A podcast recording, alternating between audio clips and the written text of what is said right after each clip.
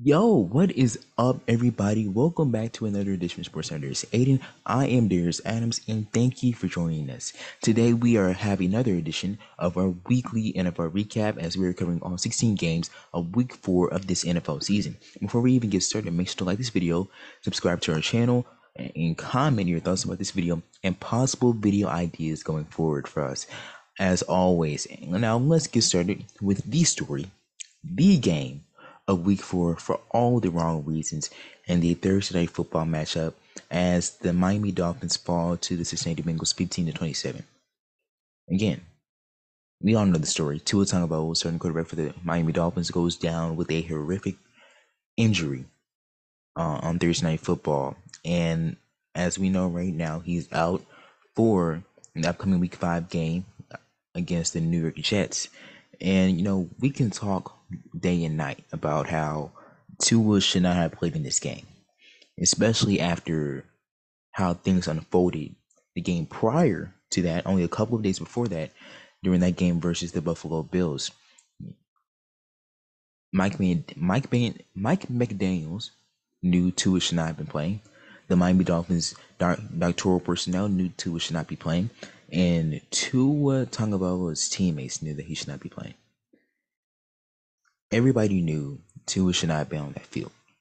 And since the Miami Dolphins put this man's life, not just his NFL playing career, but his life at risk, they got a negative result. And who knows how long Tua could be out. It could be only for this Week 5 matchup against the Jets, but it could be for multiple weeks going forward. But from a football standpoint, the question is, how can the Dolphins continue to have success offensively with Tua out? The Jets are not just a joke anymore. The Jets look like a formidable team. It's a competent and competitive team right now. So from a football standpoint, how can they continue propelling their offense with Jalen Waddell and Tyreek Hill and Mikey Siki and Raheem Mostert and a solid offensive line with Teddy Bridgewater at the QB position? That's a huge question that everybody has many different answers to. But let's move on to the next game with a Monday Night Football matchup between the Rams facing the 49ers as the Rams fall short 9-24. This Rams offense has looked horrendous throughout the first 4 weeks of the NFL season. Matthew Stafford, starting quarterback for the Rams, has been sacked 16 times in only 4 games. We now see how important our offensive line is, especially to this football team. The Rams pretty much have no offense outside of Cooper Kupp. And I'm not saying they don't have the talent, because they have plenty of talent. You have Cam Akers, you have Allen Robinson. That was a huge addition during the offseason. You also have Tyler Higbee. But the thing is, you're just shoving the ball towards Cooper Kupp, and as a Cooper Kupp fantasy owner, I'm not mad at that. I'm not mad at that at all. But if you want to win, if you want to get back to the Super Bowl, if you want to defend your crown, you're going to have to spread the ball around. And Matthew Stafford has played terrible. He's played terrible now the first 4 weeks of the season. The Rams are 2-2. They're top first in the AFC West. Any team in this division can possibly take the lead here. And the Rams right now are now looking like a clear-cut favorite, not just to make it back to the Super Bowl, but they don't even look like a clear-cut favorite right now to even win their division. Let's move on to the next game as the Buffalo Bills escape with the win versus the Baltimore Ravens 23-20. The Ravens blow another big-time lead in the second half. Now, of course, that controversial late-game decision by John Harbaugh, head coach of the Ravens, that was really controversial. That really twisted a lot of heads. They really got on the nerves of Marcus Peters, I might add. But at the end of the day, we all know how great Lamar Jackson is, and he can't lead the Ravens to the playoffs all by himself. The defense, at some point in time, and it needs to be immediately, they need to figure out what's going on, how they can fix it, because blowing 2 big-time leads in only a 4-week period, it's ridiculous. You saw how they bought that big time lead versus the Miami Dolphins back in Week 2, I believe, and then you see now versus Buffalo. It's just lackluster and undisciplined football from the Ravens' part defensively, and can The Bills, they've looked a little shaky these past 2 weeks. We learned they're not invincible. We learned they're not going to be undefeated. We understand that they're going to have some challenges along the way. Of course, you know, they had some injuries, of course. But at the end of the day, this is a really inexcusable loss by the Ravens on Sunday. Let's move on to the next game as the Kansas City Chiefs go down to Tampa Bay and grab a win as the Chiefs win 41-31 against the Bucs. The Tampa Bay Buccaneers just don't look the same anymore. They just don't. Anybody who doesn't say that the Chiefs can make it back to the Super Bowl is just, you know, without their respect, just stupid. But let's focus on the Bucs here. Of course, you have Tom Brady. We all know there's been some injury concerns, of course, especially with the O-line dating all the way back to training camp, but also with Chris Godwin and Julio Jones as well. Brady, I'm not going to say he doesn't have the talent to succeed, but the available options that he has due to the injuries, it's just a lack of them. Defensively, of course, it's been a little shaky. Of course, you're going to get a top-tier quarterback, Patrick Mahomes. Of course, he's going to put the ball in the end zone. Of course, he's going to put some points up on the board, but allowing 41 points is ridiculous. I understand that the Chiefs have a very high-powered offense, not just with Kelsey, but you also have JuJu Smith Schuster. You also have Marquise Valdez Scantling. You also have Clyde Edwards-Helaire, who's performed pretty good these past couple of weeks.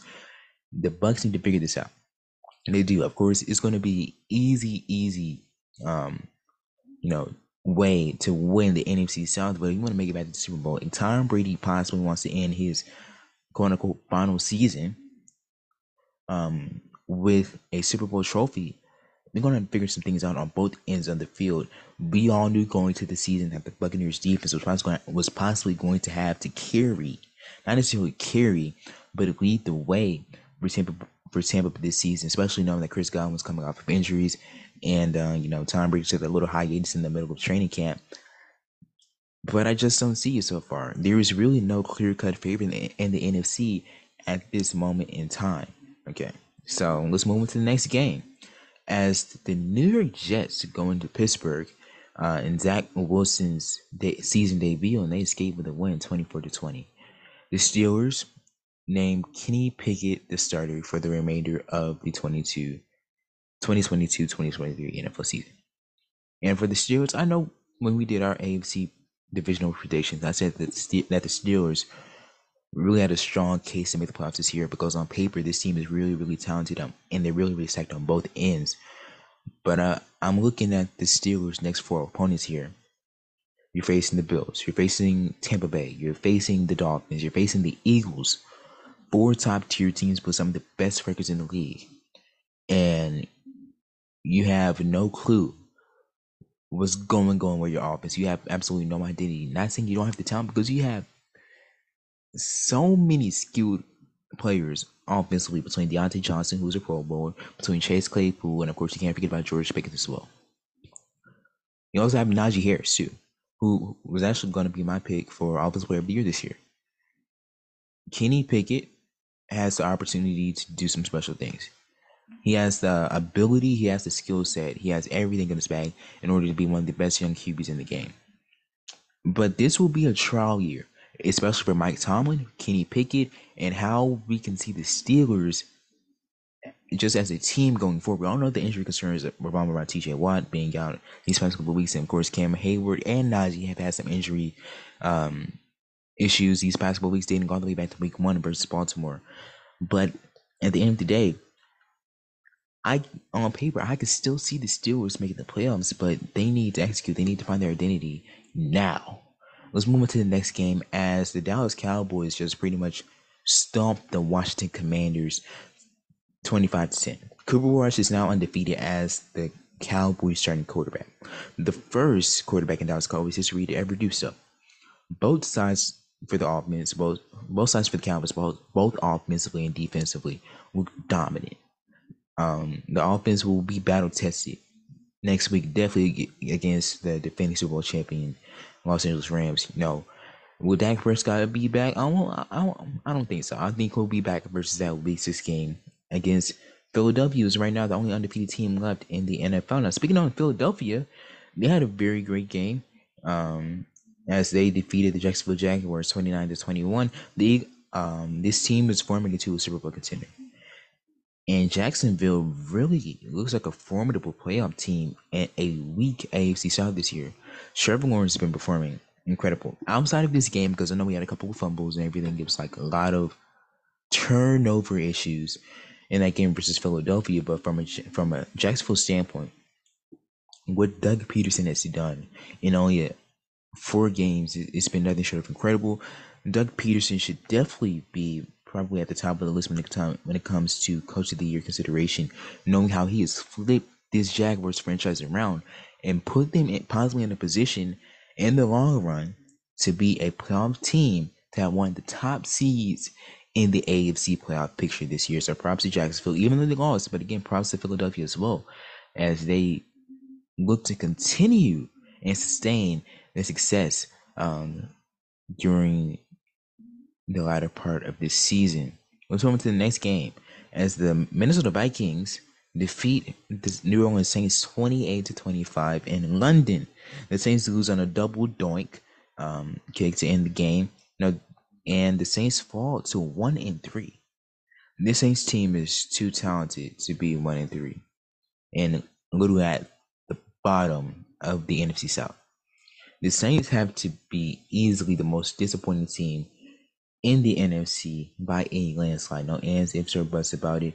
Hopefully they can get their act together. Hopefully James Winston can come back healthy and perform to the standard that I expect them to play at. Let's move to the next game, an embarrassing loss as the Colts fall short to the Tennessee Titans 24-17. It's devastating and embarrassing for the Colts. I just mentioned how the Saints were the most disappointing team in the NFC. The same goes for the Colts, but only in the AFC. Again, this team is too talented. You have studs on this team.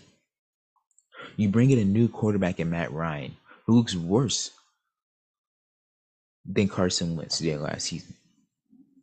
This is ridiculous. This is a team who I expected to win the AFC South without hesitation.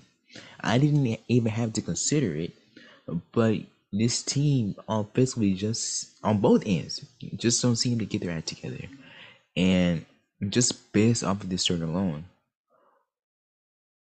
the Colts' playoff hopes and aspirations may be over just after 4 short weeks. So we will see how the rest of the Colts seasons fare as they head into week 5. Let's move to another game, an AFC West divisional matchup, as the Las Vegas Raiders defeat the Denver Broncos 32-23. Raiders grab their first win of the season.